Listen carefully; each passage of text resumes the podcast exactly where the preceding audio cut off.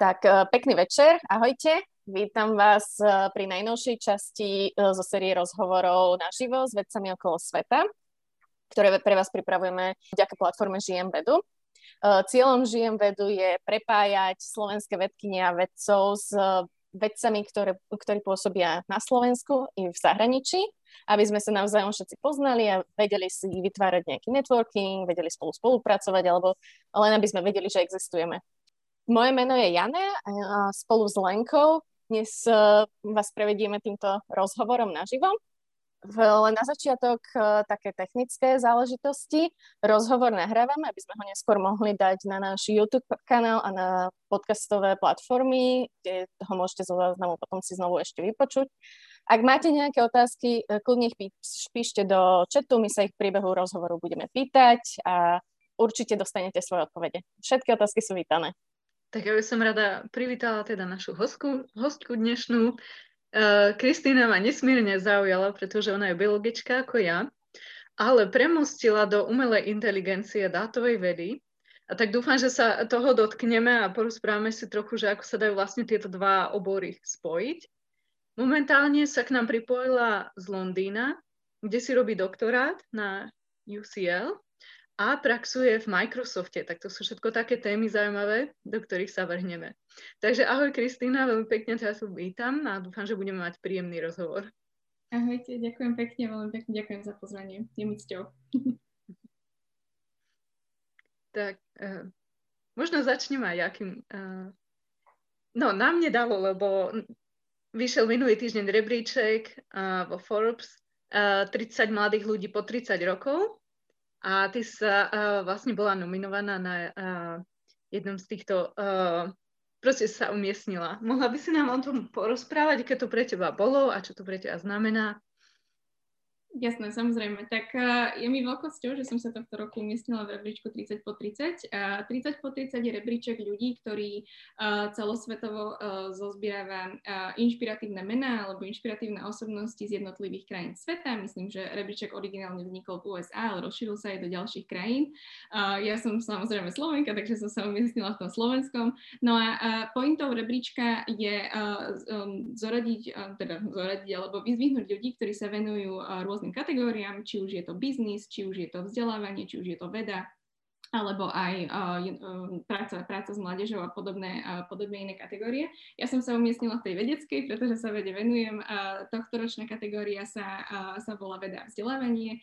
Uh, boli sme tam, myslím, piati, uh, čiže uh, každý, každá táto kategória má 5 laureátov. A bola som tam ja spolo, spoločne s obrovskými stylicami, ako napríklad Sandra Svitekova, čo ma nesmierne teší, pretože ona sa napríklad venuje popularizácii dejepisu, čiže nemusí to byť veda len čo sa týka biologických smerov, partnerov, ale aj mnohých iných. Kedy si sa o tom dozvedela a čo bola tvoja prvá reakcia, keď si sa dozvedela túto novinku? No, ono to bolo celé také trochu zaujímavé, lebo vlastne ten úvodný e-mail nám prišiel 1. apríla, prišiel nám vlastne e-mail, že, nám, že nás akože uh, vybrali do toho rebríčka, či chceme prijať, prijať nomináciu, že nás tam teda nominoval nejaký, uh, náš, uh, nejaký náš kontakt, alebo teda dostali sme nomináciu prostredníctvom tretej strany, nenominovali sme sa tam sami. No a tým pádom, že to prišlo 1. apríla, tak ja som to ako brala vážne, pretože som vedela od vlastne od slečny, ktorá ma nominovala, že to plánuje urobiť, čiže ja som ako vedela, že možno niečo také príde, ale na druhý deň, 2. apríla nám prišiel e-mail, že ako nie je to sranda, my to naozaj myslíme vážne, pretože mnoho laureátov im potom asi napísalo, že o, že či je to vtip alebo niečo také.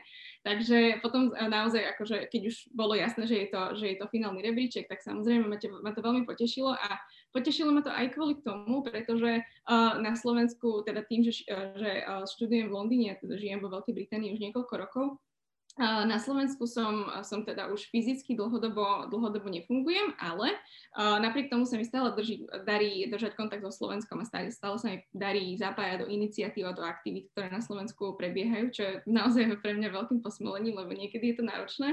A, a samozrejme, akože bola to veľká taká až skromnosť, naozaj, keď som sa dozvedela o niektorých ľuďoch, ktorí sa v tomto tohto ročnom rebríčku umiestnili, tak to bol pre mňa šok, že som sa tam ako mohla dostať s nimi, pretože ich úspechy sú naozaj obrovské a naozaj majú obrovský, uh, obrovský reach, obrovský, ako dokážu vlastne uh, adresovať svoje, svoje, svoje uh, názory a svoje, svoje um, postrehy veľa ľuďom, či už prostredníctvom YouTube alebo prostredníctvom sociálnych médií, čo bolo, čo bolo naozaj skvelé. A samozrejme veľmi ma teší aj to, že sa rebríček, no, teda že sa snaží, nielen tento rok, ale aj po minulé roky, že sa snaží popularizovať mladých vedcov a že vlastne dáva dôležitosť uh, mladým, mladým vedcom a že vlastne veda je dôležitá a výskumu sa oplatí venovať. Ďakujeme za odpoveď. Počúvaj, uh, máš pocit, že teraz si taká influencerka? To je skvelá otázka. Ťažko sa na ňu odpovedá. Influencerka asi nie, pretože uh, mám pocit, že v dnešnej dobe sa slovom influencer skôr, uh, je to skôr také ironické, až, až cynické uh, pomenovanie. Influencerka určite nie, ale naozaj ma veľmi teší, ak uh, niekedy, čo sa nestáva často, ale niekedy, ak postujem o, či, či už o svojom výskume, alebo o svojich vedeckých publikáciách, alebo o niečom podobnom, čomu sa venujem v um, vo, svojom, uh, vo svojom štúdiu, vo svojom výskume. A ak to zdieľam na internete prostredníctvom sociálnych sietí, tak uh, ak to ľudí teší, ak to naozaj, uh, ak naozaj teda sa dostane k ľuďom, ktorí si to môžu prečítať a ktorí sa uh, potom môžu nebude inšpirovať, tak, eh, tak naozaj ma to teší. Influencerkou by som sa určite nenazývala, ale uh, je super vidieť uh, ako teda aktivitu nielen mňa, ale aj ľudí, ktorí sa venujú, um, ktorí sa venujú vede aj samozrejme iným disciplínam, ako je napríklad vedátor a tak ďalej, že sa, sa snažia vlastne v, niekedy po vtipnom, ale hlavne v takomto popularizačnom smere uh, prinašať vedu mladým ľuďom a to, je to veľmi dôležité a veľmi ma tešia takéto, uh, takéto iniciatívy. A čo bude ďalší rebríček, na ktorý sa chystáš? Alebo aký rebríček, uh, ktorý je spojený s vedou, by si rada uh, sa tam ocitla? Ak vieš o nejakom. No, to je dobrá otázka. Veľmi teda, akože neviem o rebríčkoch, ktoré by nejak zoradzovali vedcov podľa ich úspechov alebo podľa, uh, podľa publikácie, nič také. Ten, a naozaj na to je ťažko odpovedať, ale uh, možno taký rebríček, ktorý má taký, že, že osobný, kam by, kam by som chcela poprispievať trochu viac, je os- rebríček mojich osobných publikácií, čiže napríklad viac, uh, viac uh, vedeckých uh, paperov na Google Scholar, to by ma určite potešilo, ale o takýchto vedeckých, um, respektíve o um, popularizačných rebríčkoch, ktorí sa venujú mladým ľuďom, od toľko ich zase až nie. A určite nemám žiaden cieľ, na ktorý by som sa chcela, na ktorý by som sa chcela orientovať.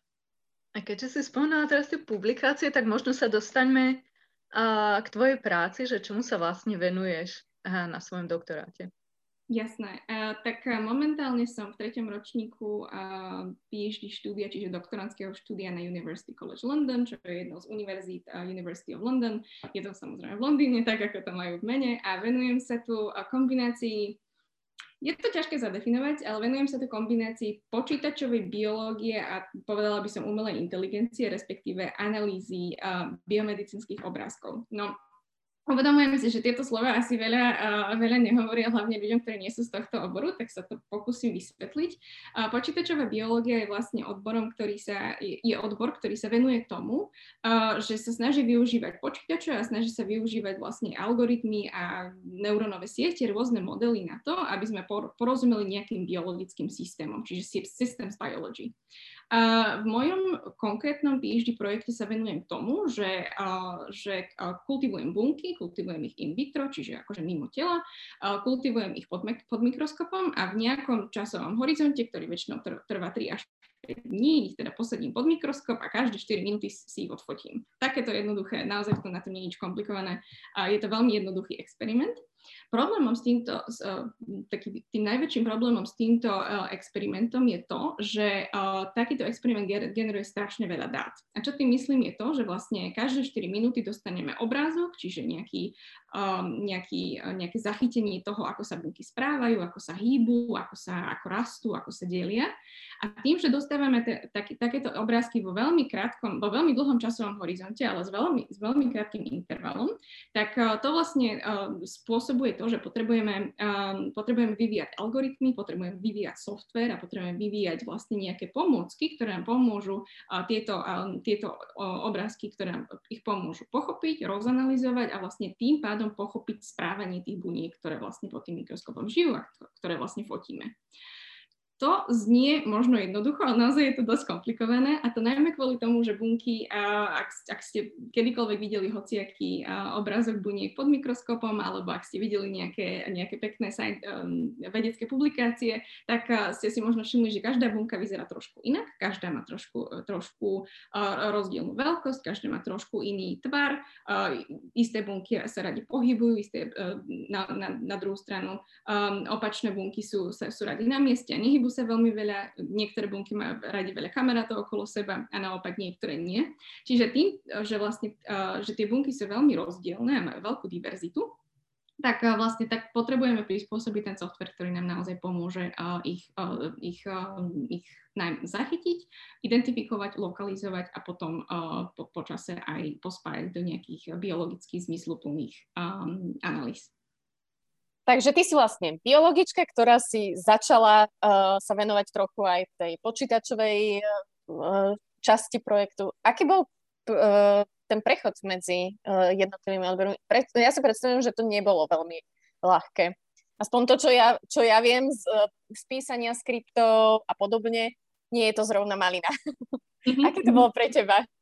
Uh, úplne súhlasím. Hlavne uh, jedna vec, ktorá je veľmi dôležitá povedať uh, pri tomto je, že ono sa ten prechod akože nestal, že ja neviem, v počase dvoch mesiacov alebo po dobu dvoch mesiacov, ale ono ten prechod stále trvá. Ja som vždycky akože takže krvou biológ, ako keby som, by som povedala, pretože môj, uh, môj undergrad, čiže moje bakalárske vzdelanie je vlastne v biológii, robila som uh, Biomedical Science na King's College London, čiže tam som sa venovala naozaj takej tej experimentálnej laboratórnej biológii, učila som sa o farmakológii, technológií, o tom, ako fungujú liečivá, o tom, ako funguje genetika, čo, čo, čiže uh, veci, ktoré, ktoré by tla, tradičný biolog určite mal vedieť. No a keď som sa vlastne uh, po, po ukončení uh, bakalárskeho štúdia rozhodovala, že čo so sebou ďalej, tak jedna z možností, ktorá sa naskytla, bola ísť sa venovať trochu viac počítačovým vedám a ísť sa venovať trochu viac takej tej um, vývoju tých ako softverov, ktoré, ktoré analýzujú biologické dáta. No a to ma veľmi zaujalo z rôznych dôvodov, ale vlastne ten, ten prechod naozaj, ako hovoríš, teda bol veľmi náročný. A hlavne to, že som prišla do labáku, kde boli ľudia, ktorí naozaj teda vedeli programovať, boli v tom veľmi zruční a mali v tom niekoľko rokov skúseností. A potom som tam bola ja, ktorá síce vedela, čo je bunka a vedela tak trošku, že čo bunka robí, ale naozaj som nemala s programovaním žiadne skúsenosti. Takže prvú vec, ktorú som naozaj teda musela spraviť a musím znova podotknúť, že to stále trvá, ja stále neviem, ako programovať tak, ako by pro, programuje klasický ITák a naozaj nemám to, to bakalárske vzdelanie v počítačových vedách, ale učím sa to. Pomaličky sa dostávam na tú hranicu, že mi to aj ide, aj sa cítim celkom, celkom sebavedomá aj v tomto, v tomto odvetvi.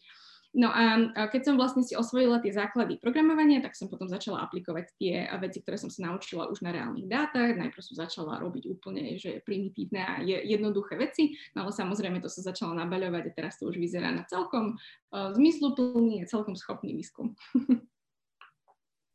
a čo ťa vlastne k tejto tranzícii naviedlo?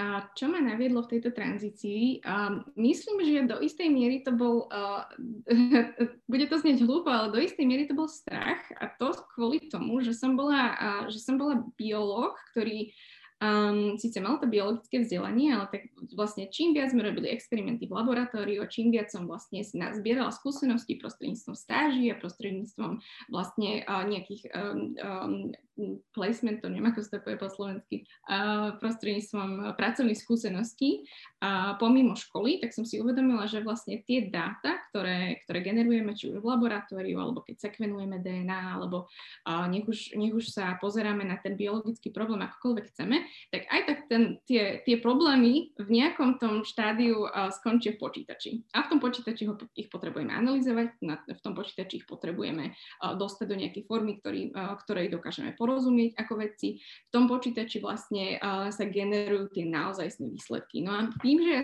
som bola Uh, do istej miery si dovolím povedať, že stále som uh, taký ten nováčik v, v počítačových vedách, tak som si povedala, že keď už mám tú príležitosť a keďže už ma vzali do toho um, doktorantského uh, programu, ktorý, ktorý má veľmi silný počítačový komponent, alebo teda kladie sa tam veľký dôraz na počítačové vedy, tak som si povedala, že no asi by som mala naozaj sa naučiť čo najviac a naozaj vyťažiť čo najviac tejto príležitosti, hodiť sa do toho naplno, uvidieť, či ma to baví, či je to niečo pre mňa a potom vlastne shodnotiť t- túto skúsenosť a uvidieť, že, že čo mi to dalo. No a skončilo to asi tak, že naozaj som sa hodila do naj, najpočítačovejšieho projektu, aký som vedela nájsť na zozname. Veľmi sa mi to páčilo, naučila som sa strašne veľa nových vecí, mala som skvelú podporu v Labaku, namiesto toho, aby sa mi smiali, že som hlúpa, a práve podporili a hovorili, že, že, uh, že, som, akože, že mám vzdelanie práve v tom, čo oni nemajú, čiže to bol perfektný fit aj z mojej, aj z ich strany, že som vlastne tam dokázala pri, priniesť niečo nové. Tým, že ma veľmi podporovali, tak sa mi aj rýchlo učilo. Uh, bolo to perfektné, naozaj perfektné prostredie a uvedomila som si, že ma to veľmi baví a uvedomila som si aj výhody a nevýhody uh, toho uh, programovacieho prostredia. Jeden, jeden príklad, ak môžem, veľmi krátko. Um, ak nás počúvajú biológovia a ak niekedy mali bunky v laboratóriu, tak určite vedia, že bunky treba každé, ja neviem, dajme tomu 3-4 dní deliť, alebo proste treba sa o ne starať, treba ich krmiť, treba ich e, prebaľovať úplne ako malé babetko, bunky sa spravia presne takisto. No a vlastne s bunkami sa, o bunky sa treba starať a treba tam fyzicky byť mnohokrát v laboratóriu a mnohokrát je to aj, je to aj mimo takej tej štandardnej schémy od 9. do 5. Samozrejme, veľa experimentov si vyžaduje takú tú časovú prípravu prípravu, kdežto s programovaním je to úplne iné. S programovaním je to, uh, tie dáta máte na nejakom disku alebo na nejakom, uh, vo svojom počítači a tie dáta môžete analyzovať, kedy sa vám chce. Čiže ak vám ráno zmeškal autobus alebo sa nemôžete dostaviť do labakov, tak môžete tú, tú uh, prácu vykonávať z domu čo sa potom prejavilo ako perfektná výhoda počas pandémie. Hej, to muselo byť zaujímavé. Keď už spomínaš pandémiu, uh, aký je rozdiel v Londýne pred pandémiou a teraz počas pandémie? Um, ťažko povedať, pretože uh, myslím, že Londýn je dosť uh, medzinárodné mesto a dosť rušné mesto aj na to, že tá pandémia nie možno až tak veľmi neotriasla ako možno inými častiami sveta. Hoci treba povedať, že na začiatku, to v marci minulého roka, bolo na cítiť, že tých aut, aj tých ľudí uh, na chodníkoch a na uliciach je menej. Ale ten Londýn naozaj sa dostal do, uh, dostal do svojho tvaru a do, svojho, do svojej zaľudnenosti veľmi rýchlo, čiže už to tu pomaličky vyzerá, že žiaden COVID neexistuje. A ľudí je tu kopa a naozaj aj, aj zápchy už pomaličky začínajú byť. Takže to je taká tá, tá, smutná, tá smutná strana bývania vo veľkom meste. A ja musím naozaj povedať, že Napriek tomu, že, som, že no, samozrejme pandémia zasiahla asi nás všetkých, tak uh, mám veľké šťastie, že dokážem svoju prácu vykonávať z domu, aj kvôli dôvodom, ktoré som práve popísala, že vlastne tým, že sa venujem analýze dát, ktoré mám stále so sebou, tak ich môžem analyzovať stále so sebou.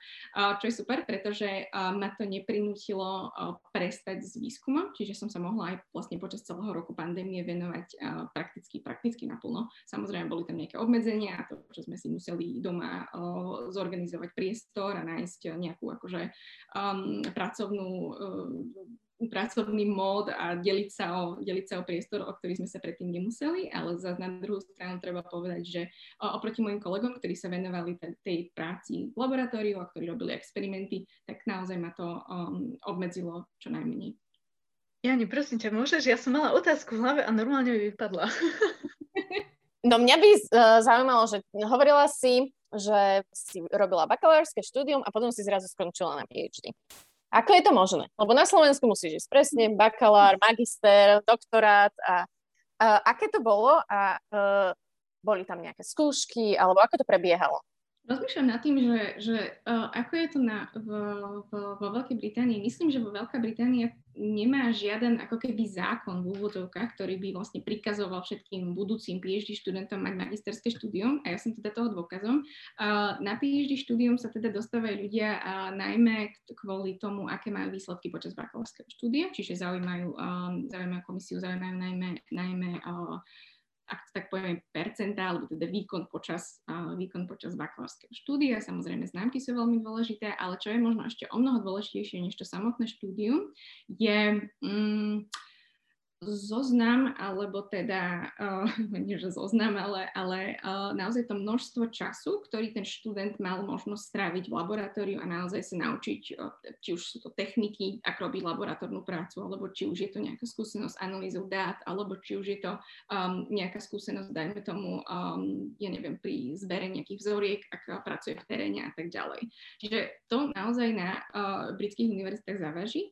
V mojom programe to teda vyzerá, že zavažilo, pretože musím povedať, že napriek tomu, že nemám magisterské štúdium, ktoré by teda trvalo ďalšie dva roky, tak som mala počas bakalárskeho štúdia veľké šťastie na to, že som sa zapojila do mnohých projektov, do mnohých stáží a do mnohých pracovných skúseností, povedzme to tak, ktoré mi vlastne dali tú výhodu oproti tým magisterským študentom. Čiže um, len aby som to ako ilustrovala, čo tým myslím, uh, mnohokrát aj uh, napríklad vo Veľkej Británii to vyzerá tak, že magisterskí študenti síce uh, dostanú ten magisterský titul a samozrejme majú tam o mnoho viac vedomostí ako tí bakalári, ale mnohokrát tie vedomosti nie sú praktické. A to je naozaj problém, teda ak um, už idete na to PhD a ak sa predpokladá, že budete robiť individuálny výskum, je tam naozaj potrebné, aby ten študent bol pripravený či už mentálne, ale trošku aj zručnostne, aby dokázal vlastne tie, tie experimenty alebo tie, uh, tie nároky vlastne, aby sa s nimi dokázal vysporiadať. No a uh, ak sa vám podarí dokázať, že, takýto, že, taký, že takéto vedomie alebo že takýto mindset už máte, tak vlastne to bakalárske, teda pardon, magisterské štúdium ide tak trošku bokom. Um, treba však povedať, že to nie je um, úplne bežná cesta, úplne bežná cesta bakalárskeho študenta a tie PhD programy, v, najmä teda vo Veľkej Británii, najmä na univerzitách, na ktorých, na ktorých teraz som bola alebo som teraz, sú veľmi kompetitívne a ľudia sa na nie, niektoré hlásia naozaj aj niekoľko rokov v rade a nedostanú sa a potom o rok to skúsia znova, keď už prídu vlastne s viac skúsenosťami. Čiže uh, ak máte pocit, alebo ak nás počúvajú bakalári, ktorí naozaj majú svoj životopis predkaný rôznymi skúsenosťami, tak určite neváhajú a nech, nech sa skúsia prihlásiť niekedy, niekedy to vyjde. A to nás nádherne premostuje na otázku od Ivany, ktorá sa pýta, že ako sa vlastne do Slovenska dostala uh, sem, ona sa pýta sem a takisto sa pýta, že či si mala nejaké štipendia teda.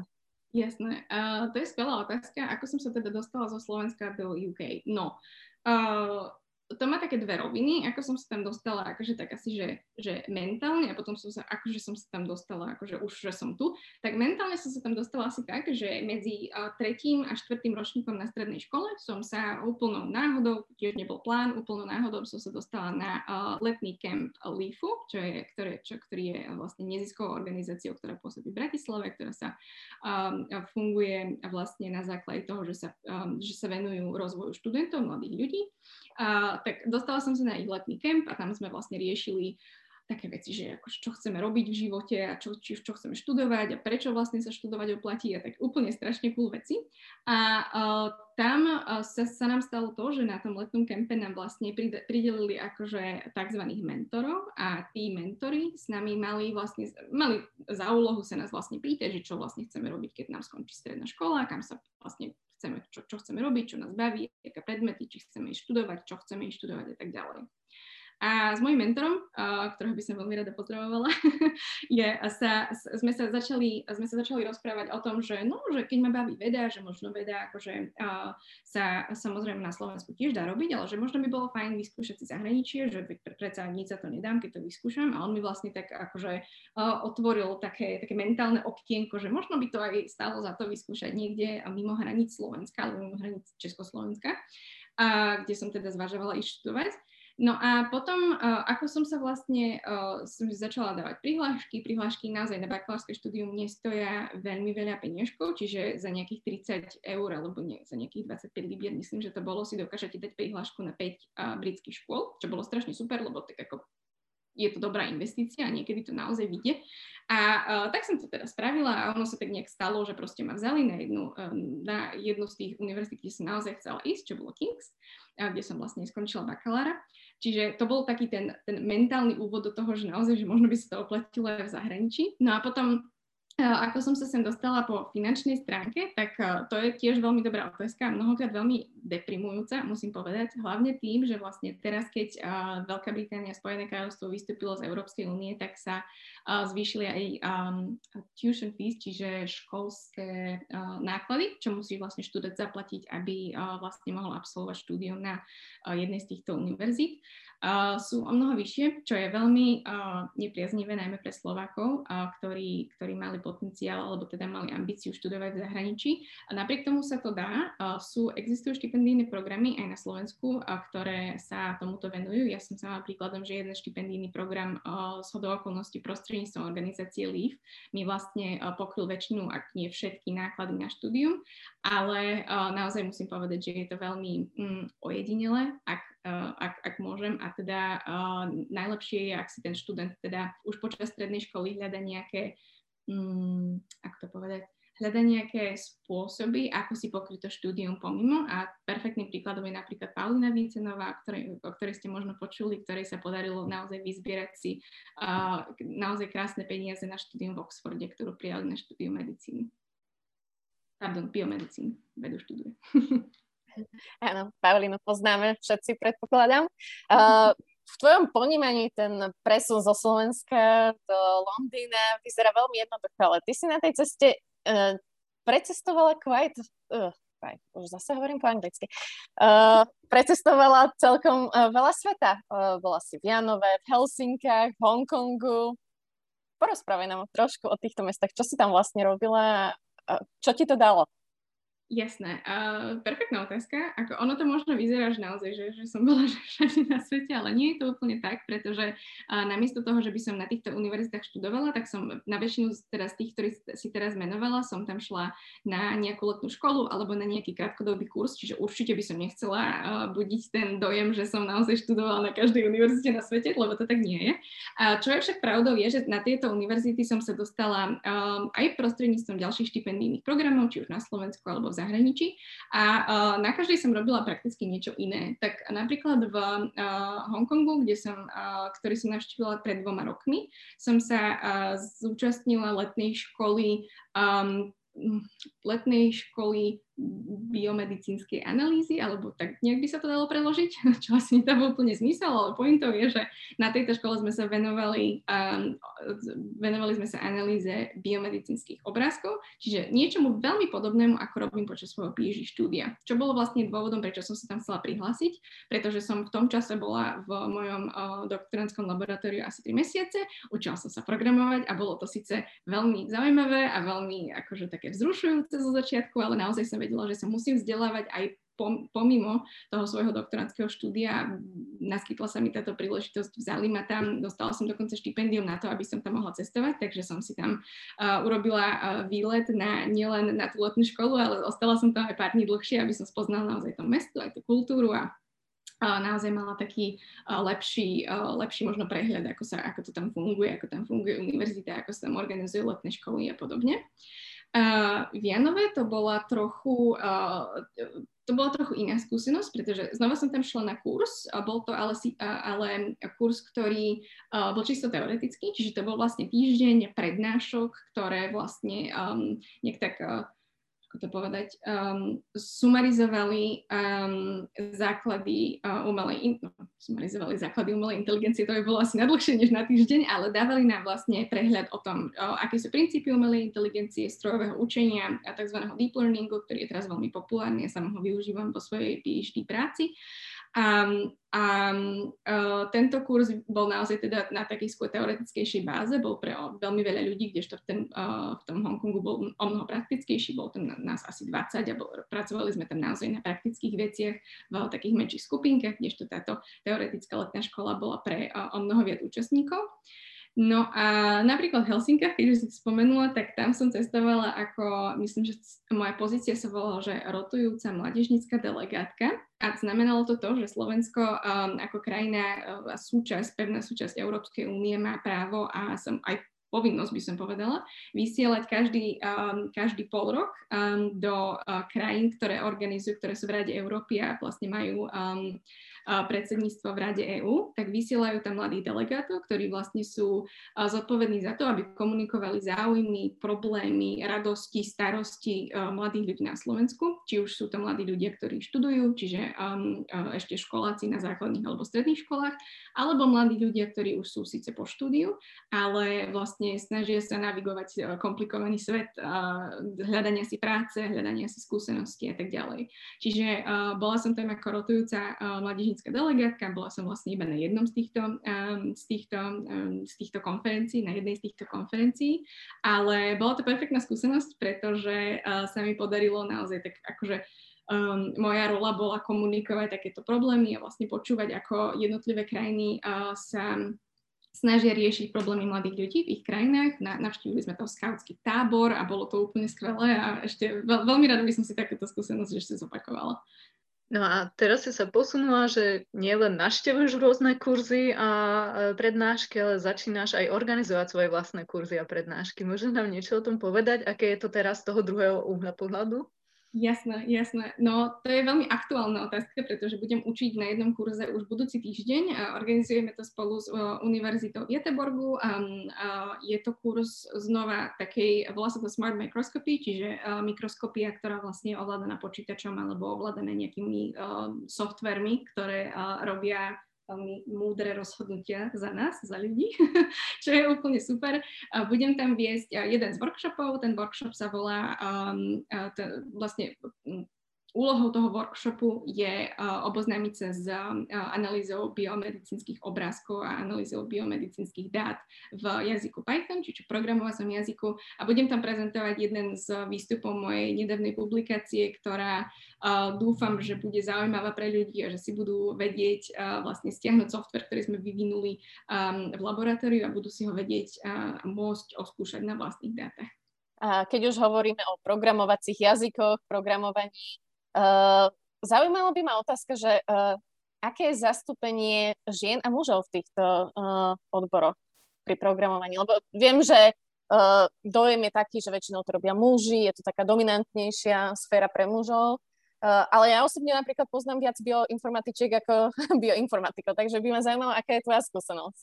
Uh-huh. Perfektná otázka. No, asi sa teraz hodneme, ako si práve načrtla, že, že um, počítačové vedy a prakticky všetko spojené s počítačmi je naozaj uh, odvetvie, ktorom sa uh, historicky venuje viac muži ako ženy, ale na druhú stranu biológii sa štatisticky venuje o mnoho viac žien čo je teda veľmi pekná kombinácia, pretože naozaj v týme, v ktorom pracujem teraz počas svojho PhD, ale aj počas svojej stáže v Microsoft Research, máme naozaj perfektnú diverzitu a máme tam naozaj, myslím, že dokonca aj perfektný pomer mužov a žien. Čiže je to veľmi pekné, že sa vlastne, že sa vlastne aj viac žien dostáva do tejto, do tejto sféry a do tohto, do tohto odvetvia.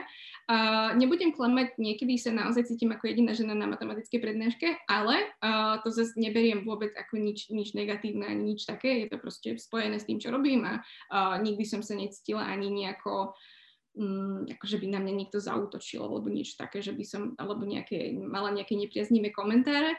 A tým by som, týmto by som chcela pozvať viac žien, ktoré by chceli možno uh, na, nasiahnuť do, teda um, na, um, ako to povedať, uh, ktoré by chceli nazrieť do toho počítačového sveta, aby sa nebali, pretože je nás stále viac a viac.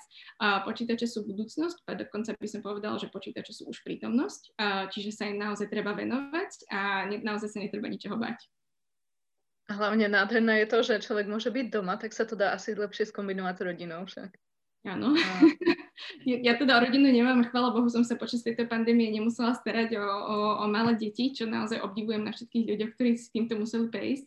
Ale áno, ako som už spomínala, poč- uh, práca na počítači, práca s počítačom, práca s dátami, ktoré sa dajú počítačovo, um, ktoré sa dajú počítačovo analyzovať, naozaj ponúka veľmi veľa uh, pozitív a jedno z, jedným z nich je to, že sú stále s vami samozrejme ponúkajú negatíva a to, že vaše dáta sú stále s vami. Čiže sa niekedy môže stať to, že pozeráte film a napadne vás, oh, takto by som to mohla spraviť, OK, a idem a spravím tam nejaké, nejaké zmeny v kóde, ktoré, na, na ktorým som sa trápila až celý deň. Uh, čiže áno, má to svoje pozitíva, má to svoje negatíva a ja veľmi toto negatívum vnímam, teda to, že, že je to stále so mnou, pretože som veľmi zlá, teda nejde mi E, veľmi separovať môj e, súkromný čas a môj pracovný čas a veľmi často sa môj pracovný čas dostáva do súkromného, ktorého potom nie je veľa a uh, snažím sa na tom pracovať. Ale áno, naozaj, keď sa, to tak, keď sa na to pozrieme tak akože z, zo všeobecná, tak naozaj pracovať s počítačom a mať dáta stále pri sebe určite ponúka veľa, veľa pozitív. A s týmto ma zaujíma jedna otázka, pretože veľa týchto nových techník a metód a majú také zakorenené anglické názvy a je to ťažšie preložiť do slovenčiny ako machine learning, je strojové učenie. A ako, ako a si s tým poradíš, e, prepínať zo slovenčiny do angličtiny a vieš vysvetliť svoj projekt doma napríklad tvojim rodičom bez toho, aby si sa nejak zasekla? No, to je skvelá otázka a akože je to naozaj výzva. A nie kvôli tomu, že by som teda zabudla rozprávať po slovensky, ja som na Slovensku vyrastala, 18 rokov som tam žila, mám samozrejme rodičov a priateľov, mám na Slovensku a udržiavam s nimi kontakt.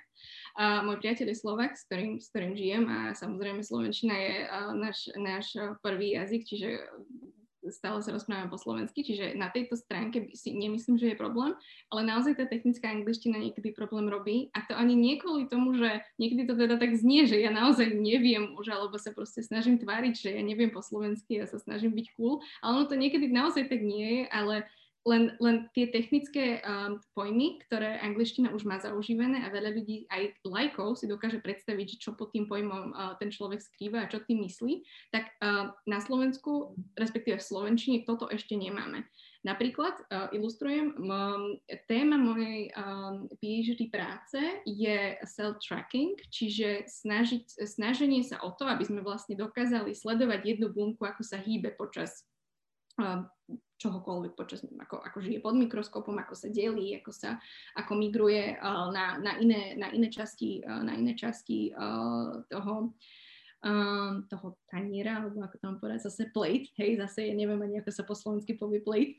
Um, Miska, presne, tak sa to povie, áno. Uh, čiže vlastne áno, tá technická angličtina naozaj, naozaj má, má tie limity a teda ten cell tracking, ktorému ja sa venujem, ja naozaj neviem, ako to povedať po slovensky a možno aj trakovanie buniek, to tiež zase nedáva moc zmysel, čiže tam sa mi je možno trochu, uh, trochu komplikované pre mňa niekedy prekladať, čomu sa venujem a prečo, um, ako vyzerá to, na čom pracujem na dennej báze. S tým len nadviažem, čo sa Lenka pýtala, že vlastne, že no niekedy aj doma vysvetliť, že na čom robím je ťažké a nie preto, že by som to nechcela vysvetliť, ale naozaj, že neviem nájsť tie správne slova, respektíve neviem to ešte úplne uh, preložiť tak, tak plynulo, aby to naozaj dávalo zmysel, čo asi je počuť aj počas tohto rozhovoru, že niekedy naozaj tápam a hľadám slova a hľadám slovenské synonymy, ako sa veci povedia. Uh, ale myslím si, že, že uh, toto je aj jednou z veľkých um, pozitív, alebo teda jedno z veľkých um, výhod uh, a motivácií, prečo sa učiť cudzí jazyk. Keby som, teda samozrejme, že v mojej dobe, keď som bola na strednej, tak bola angličtina veľmi silná, silná vec a samozrejme sme sa učili, pretože sme rozumeli, že uh, jedného dňa ju budeme potrebovať, ale mám pocit, že čím ďalej, tým viac je vlastne ten, uh, ten, ten dôraz na tú angličtinu, na tie cudzie jazyky naozaj kladený na mladých ľudí, pretože napríklad, ak ste plynuli v angličtine, tak si môžete pozrieť kurz o deep learningu alebo machine learningu uh, po anglicky a máte zrazu prístup k obrovskému obrovskému, k obrovskej studnici informácií, ktorú by ste nemali, keby ste vlastne boli limitovaní len na ten slovenský jazyk. Čiže, čiže naozaj, čo sa týka vzdelávania a čo sa týka najmä učenia jazykov, tak toto je jednou veľkou motiváciou. Tiež by som chcela motivovať mladých ľudí, aby sa učili jazyk, aby nehovorili, že o, toto mi v živote na nič nebude a aby sa neflakali na angličtine, lebo sa im to jedného dňa môže zísť. Súhlasím, to je veľmi skvelá rada, dúfam, že si to vezmu k srdcu. Ale mňa zaujala iná vec, ktorú si spomenula uh, predtým, a to je tvoja stáž v Microsofte. Ako si sa tam, prosím ťa, dostala? Ako to kombinuješ spolu s tým tvojim PhD štúdiom, pretože predpokladám, že, toho času, že ti to zaberie veľa času a že kombinácia toho je komplikované.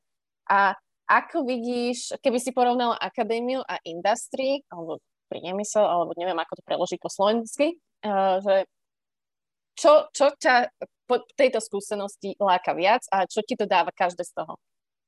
Jasné, jasné. Tak uh, budem sa to snažiť rozdeliť teda na tie tri otázky, že prvé, že, že ako som sa tam dostala a čo tam robím. No, veľa mojich uh, kamarátov a dokonca aj kolegov dnes som zistila, si myslí, že ja v tom Microsofte tam montujem počítače a že tam robím aj ťačku.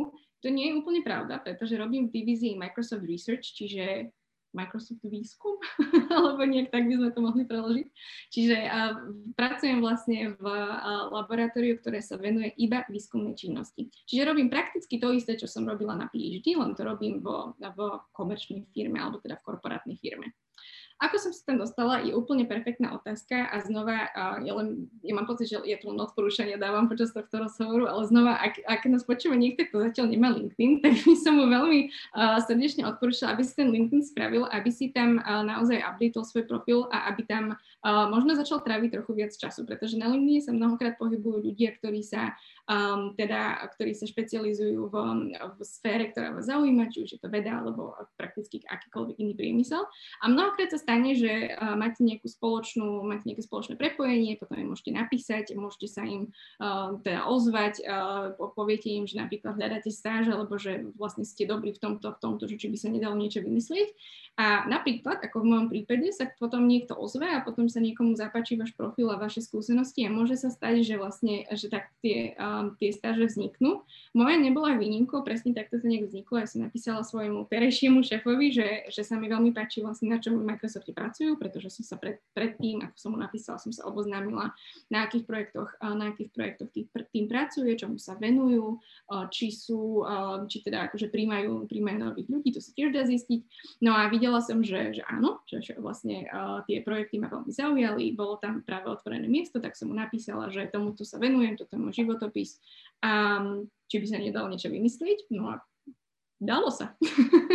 Vymyslelo sa, dalo sa. Som tam teraz už nejaký, neviem, myslím, že už mám polovičku skoro odrobenú. Som tam skoro 6. týždeň, myslím, že je teraz. Začala som začiatkom apríla. No a, ako kombinujem svoju stáž so štúdium, to je veľmi dobrá otázka a asi by som si trhala vlasy, keby som ju musela naozaj kombinovať s tými dennými povinnosťami. Výhodou môjho PhD, projekt, pardon, môjho PhD programu však je, že uh, som um, že jedna z podmienok na uh, ukončení PhD štúdia je práve absolvovať takúto stáž. A tým pádom vlastne sme dostali ako keby 3 mesiace voľna. Samozrejme, nie je to voľno, pretože pracujeme, ale máme možnosť si počas tohto voľna vlastne nájsť stáž a venovať sa akékoľvému projektu, akému chceme. Nemusí to súvisieť s našou prácou, uh, ktorú robíme na PhD, ale môže, aspoň teda trošku vzdialene. A počas tohto času sa nemusíme vôbec, uh, nemusíme sa venovať nášmu, nášmu PhD projektu, môžeme ho závesiť na klinec, porozmýšľať o tom, že čo, čo budeme robiť, keď sa vrátime vlastne z tejto stáže a možno si je trošku privyrobiť, lebo je to perfektná, uh, je to perfektná príležitosť. A samozrejme spoznať nových ľudí, rozšíriť si sieť, uh, sieť kontaktov, rozšíriť si sieť profesionálov, ktorí sa venujú um, problémom v našej sfére. Čiže ja som veľmi vďačná môjmu PhD programu, že nám toto umožnil a že ma, že ma vlastne pustil na takúto stáž. Um, no, tak to je asi všetko. A ešte si pamätám, že tam bola tretia otázka, ale nepamätám si, že čo si sa pýtala. Že máš teraz skúsenosti z akadémie aj z industrie, čo ti každá z nich dá a ako ťa to priťahuje, alebo čo, čo ťa viac oslovuje momentálne? Jasné, jasné. Že, uh, uh, to je dobrá otázka, pretože vlastne PhD štúdium, uh, ako aj, nie je to úplne pravidlo pre, pre všetkých PhD študentov, ale väčšina uh, PhD študentov si robí svoje, si vlastne kompletizuje svoje štúdium na čisto akademickej pôde, čiže sú súčasťou nejakého akademického laboratória alebo nejakej skupiny, ktorá sa venuje nejakým vedeckým problémom a popri tom oni vlastne študujú a píšu svoju tézu v uh, komerčnejšom sektore, alebo teda nazvime to, že industry, uh, to, tak, to začína pomaličky tak fungovať. Existujú už aj doktoráty, ktoré sú sponzorované priamo uh, prostredníctvom industry, ale nie je to, pra, nie je to uh, pravidlom, alebo teda nie je to veľmi časté.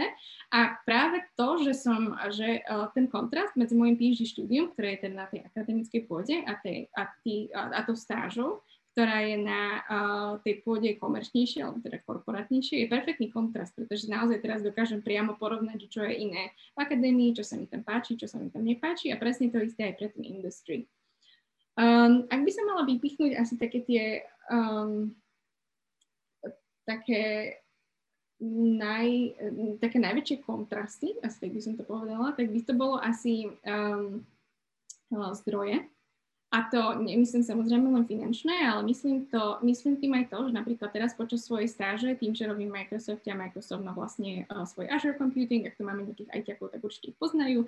Uh, a tak vlastne počas, to, uh, počas tej stáže mám vlastne možnosť využiť ako keby nekonečný, mm, nekonečný zdroj alebo nekonečnú infraštruktúru, ktorú ja môžem zužitkovať na to, aby som tam robila svoj výskum.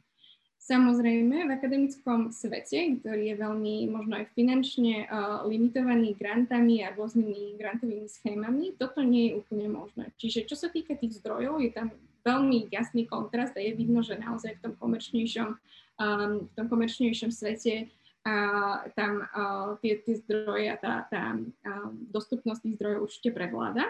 Čo sa však týka toho, toho industry alebo toho komerčnejšieho sektora, tak um, Mnohokrát sa ľuďom, najmä teda tým mladším a tým, ktorí začínajú pracovať v rôznych tímoch, mnohokrát sa im môže stať, že začnú pracovať v nejakom týme a proste um, sú dobrí v istej veci a dostanú sa vlastne do, um, do nejakej funkcie alebo dostanú sa do roly, uh, kde robia niečo, čo ich neúplne baví to je problém mnoho, teda aspoň teda viem, že mnoho mojich kamarátov a mnoho mojich kolegov uh, s, s týmto má problém, ktorí pracujú v korporácii, nie konkrétne v Microsofte, ale tak celkovo, že vlastne sa dostanú do, do, do role, kde nemajú úplnú slobodu a nemajú úplnú slobodu nad tým, že čo budú robiť a čo sa budú venovať.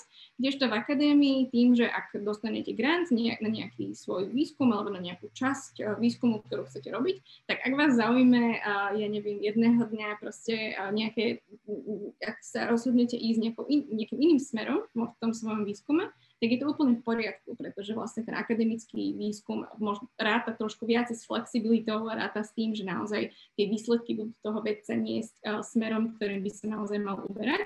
Kdežto v tom, uh, v tom industry sektore je to trošku naopak. Niekedy ten naozaj ide o projekt a treba ho mať hotový a treba ten produkt naozaj, naozaj vyrobiť. Ale mala by som povedať, že tým, že ako som spomínala, že ne, nepracujem v Microsofte, ale v Microsoft Research, tak tým, že robím vlastne v výskumnom labáku, tak toto tam úplne neplatí. Čiže uh, je to taký pekný, taká pekná kombinácia medzi, um, um, medzi tým akademi- tou akademickou zvedavosťou a tou komerčnou dostupnosťou zdrojov. Aspoň to som si teda stihla za tých pár, pár týždňov všimnúť. Je to ale veľmi jedinečná skúsenosť. Ja som veľmi vďačná, že tam môžem byť, pretože je to, bolo naozaj veľmi kompetitívne sa tam dostať, ale je to jeden asi z tých, um, ako to povedať, je to, je, tá, tá rovnováha medzi týmito dvoma faktormi ma oslovila zatiaľ natoľko, že uvažujem, že by som sa takouto kariérou možno uberala aj do budúcnosti. No to znie úplne ideálne, ako keby. Mňa celkom zaujalo, um, či máš prepojenie na Slovensko, poznáš Slovákov, ktorí sa venujú podobným oborom a um, je nejaký takýto podobný program na Slovensku, že ľudia, ktorí chcú ešte zostať doma, by sa vedeli začleniť do nejakých takýchto väčších firiem?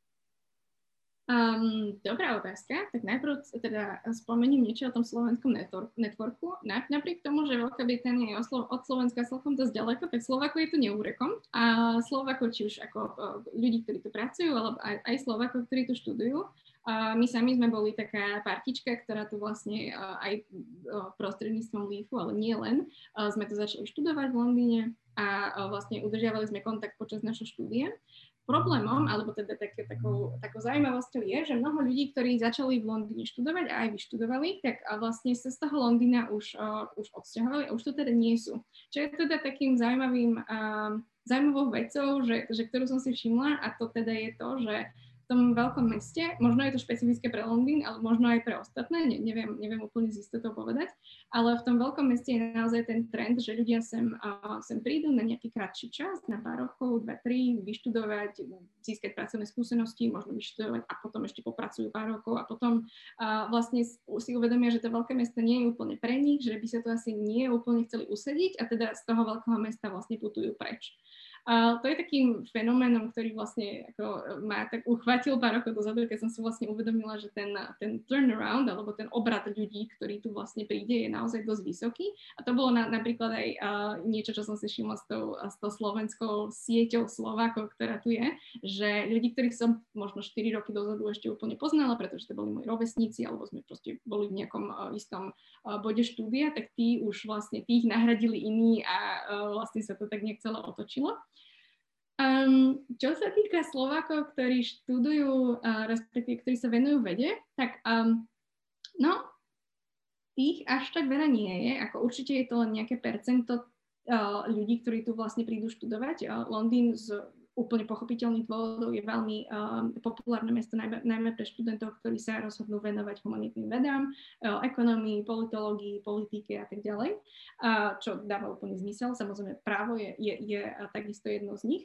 Um, čo sa týka vedcov, tak až tak veľa som ich, uh, som ich síce nepoznala, ale za to tie priateľstva, ktoré sa, sa mi podarilo vybudovať, boli celkom pevné a uh, dokonca aj teraz Microsoft Research pracujem uh, v týme s jednou, s jednou Slovenkou, ktorá uh, si tam ktorá tam vlastne je už na ročnom programe, čiže naozaj tá sieť Slovakov uh, je celkom dosť rozšírená. Nevzťahuje sa samozrejme len na Londýn, vzťahuje sa aj na mesta ako je Oxbridge, uh, teda, uh, Cambridge a Oxford, Oxbridge, uh, ako ich voláme, ale aj na mnohé iné. Samozrejme v Škótsku je veľmi silná sieť, najmä v Edinburghu je veľmi silná sieť Slovakov.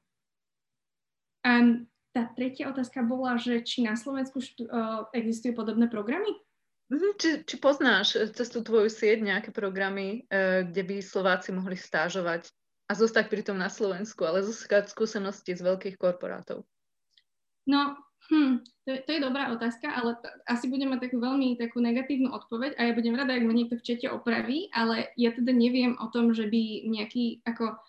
Uh, úplne, že korporát, ak tým myslíme korporát ako napríklad Facebook, Microsoft a tak ďalej, neviem úplne o tom, že by mal nejakú výskumnú pobočku na Slovensku. Samozrejme tie pobočky také, že uh, biznisové sú na Slovensku a samozrejme určite, sa, určite tam berú stážistov a určite sa tam dá dostať, ale o tých výskumných si nie som úplne istá. Rovnaké, uh, rovnaké stanovisko asi poviem ku farmaceutickým firmám, napríklad GSK viem, že berie interno a že tam vlastne aktívne um, uh, hajrujú uh, stážistov, ale že neviem o tom, že by tam robili ako priamo výskum. Na druhej strane zás, ak uh, ľudí zaujíma, dajme tomu, ja neviem, výskum COVID testov, tak určite im teraz počas roka pandémie hovorí niečo Multiplex DX a tak ďalej. Čiže tie firmičky, ktoré sa, firmy, teda už firmy, naozaj už by som nemal hovoriť firmičky, ale uh, takisto firmy ako Multiplex DX a mnohé iné, uh, či už väčšie alebo menšie, na Slovensku existujú, len treba možno trošku dôkladnejšie hľadať a treba si naozaj spraviť, treba stráviť tých 20 minút čítaním si tej web stránky, aby ten človek porozumel, čo robia a potom už mu naozaj nič nebráni na, nakontaktovať sa na nich na LinkedIn alebo prostredníctvom e-mailu poslať im životopis a povedať, že um, vy ste môjim snom a chcem pre vás pracovať, pretože ste úžasní. Verím, že Paločekan bude teraz veľmi rád za túto propagáciu. určite doporučujeme, keď niekto má záujem o stáž v jeho firme, tak určite aplikovať. Ale aby sme sa nebavili len o firme, o práci a o podobných veciach, povedz mi, čomu sa venuješ vo voľnom čase a predpokladám, že všetky tieto veci na teba nechávajú nejaký stres. Eh, tak ako sa snažíš ho vyventilovať? Čo je tvoje, to, čo pomáha? No, to, čo pomáha, tak toho je samozrejme viac. Tam podľa mňa nie je taká jedna uh, uh, daná aktivita, ale uh, jedna vec, čo pomáha, ak mám naozaj zlý deň, alebo teda ak proste ten kód nechce bežať, alebo proste ak sa naozaj nepodarilo niečo spraviť, čo som naozaj ten deň spraviť mala, tak veľmi pomáha ísť si zabehať. To je niečo, čo robím už uh, ako dlhší čas. Nemyslím si, že som v tom úplne, uh, úplne zlá. Myslím si, že mám aj dobrý výkon a naozaj niekedy proste uh, dať sa do šortiek a do krátkeho trička, ísť do parku a proste uh, premôcť takéto vnútorné lenivé ja. Niekedy naozaj dokáže pomôcť a hlavne, keď mám zlý deň a hlavne, keď je niečo, stalo niečo frustrujúce alebo proste niečo, s čím som naozaj uh, dlho nevedela pohnúť. Uh, to je asi to, čo by som odporúčila, uh, odporúčila najviac, ale teraz po zime je to trošku ťažké, lebo zima ešte stále z, z Anglicka neodišla a ešte stále tu máme dosť chladno. Uh, tak uh, s tým ešte trošku meškam, ale dúfam, že keď sa oteplí, tak sa znova dostanem do tejto rutiny. Uh, ďalšia vec, ktorú uh, teda robím, je, uh, je, sú spoločenské tance. Spolu s partnerom sa učíme tancovať. Uh, učili sme sa v dobe predcovidovej a dúfam, že sa budeme učiť aj v dobe pocovidovej, aspoň teda naozaj dúfam. Uh, srdečne keď to bude znova legálne byť v miestnosti, kde je viac ako 5 ľudí. A, no a uh, niekedy naozaj akože pozrieť si telku, ono to znie tak kliše, ale naozaj pozrieť si telku, uh, niečo, čo nesúvisí s výskumom, je naozaj obrovský relax a nenahraditeľná súčasť večera, čo sa teda posl- za posledné mesiace naozaj podpísalo na, na, moje, na moje relaxácie, na mojom uh, psychickom stave. A čo by si nám také doporučila sledovať, keď budeme takto relaxovať? Máš nejaký obľúbený seriál? Um, mám momentálne veľmi aktuálny seriál, ktorý pozeráme, je The Crown, čiže Koruna, čo, ktorý sa mm. zaoberá vlastne britskou kráľovskou rodinou. Uh, je to vlastne pohľad od korunovacie, myslím, že uh, kráľovnej Alžbety až po uh, až po, neviem, až po, až po asi veľké súčasnosť, pretože ešte stále sa to natáča. Uvidíme, že kde to skončí, sama som zvedáva. To aktívne pozeráme spolu s priateľom. Uh, mám, uh, keď som dávala teraz rozhovor vlastne pre 30 po 30, tak som tam vypichla rozhovory Zuzany Kovačič-Hanzelovej, ktoré mi robia spoločnosť každé raňajky čo je úplne super, pretože uh, sa naozaj venujú uh, mnohokrát v tých rozhovoroch o veľmi dôležitým témam, či už politike, či už sociálnym vedám, kultúre, niekedy aj vedie, čo ma veľmi teší, uh, pretože je to dôležité a, a je to taký naozaj, že rozhovor, ak pre tých, ktorých nepoznáte, tak je to že 20-minútový rozhovor s nejakým hostom, ktorý si zavolá do štúdia a vlastne spovedá ich o, ohľadom aktuálnych tém alebo ohľadom toho, o čom, o čom sa vlastne chcú rozprávať tých, tých následovných 20 minút, čo je, čo je veľmi super. No a neviem, tak akože mm, rozmýšľam teda ešte nad nejakým inšpiratívnym uh, seriálom, ktorý sa mi páčil a ktorý sme pozerali. Neviem, House of Cards sa mi páčil, ale to je také trošku smutnejšie, pretože je z oblasti uh, špiny v americkej politike, ale tak bol to perfektný seriál. A máš, a máš... nejaký? Prepač. Chcela som povedať, či máš nejaký seriál, ktorý ťa vlastne inšpiroval k, k dátovej vede. Mm, k dátovej vede tých seriálov asi až tak veľa nebude. Samozrejme nechcem povedať, že ma inšpirovalo CSI Miami, kde naklepali tri, uh, stlačili tri klavesy a vybehlo im DNA profil celé, celého človeka. To samozrejme tak nefunguje.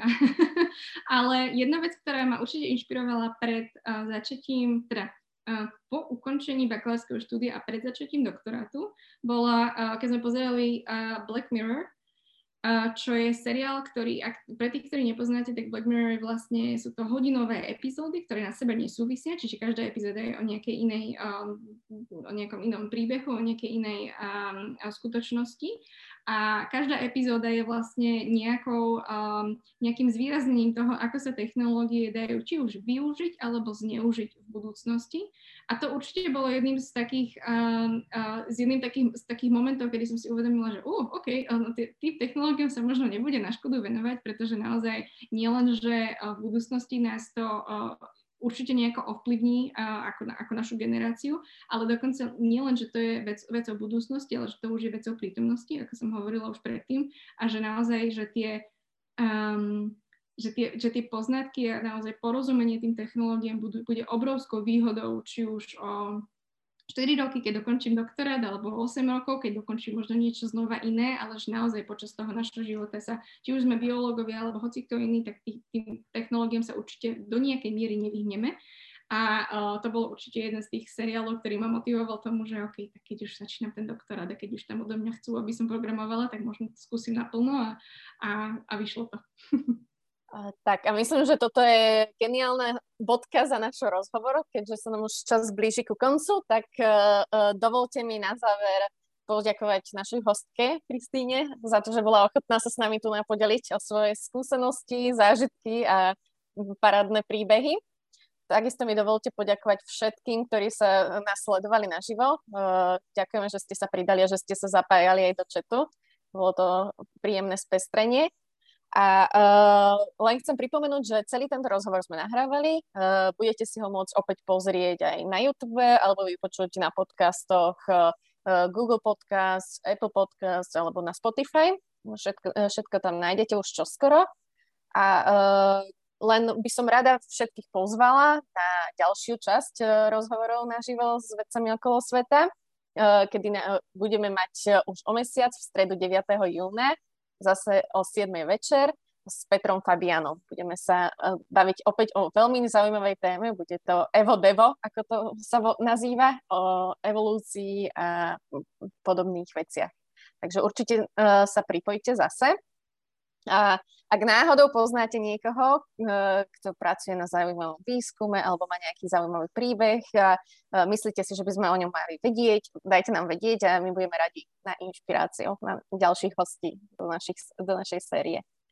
A týmto mi dovolte ešte raz vám všetkým poďakovať a poprieť pekný zvyšok večera a e, vidíme sa na budúce. Majte sa. Ďakujem pekne za rozhovor, bolo mi potešenie. Ahojte.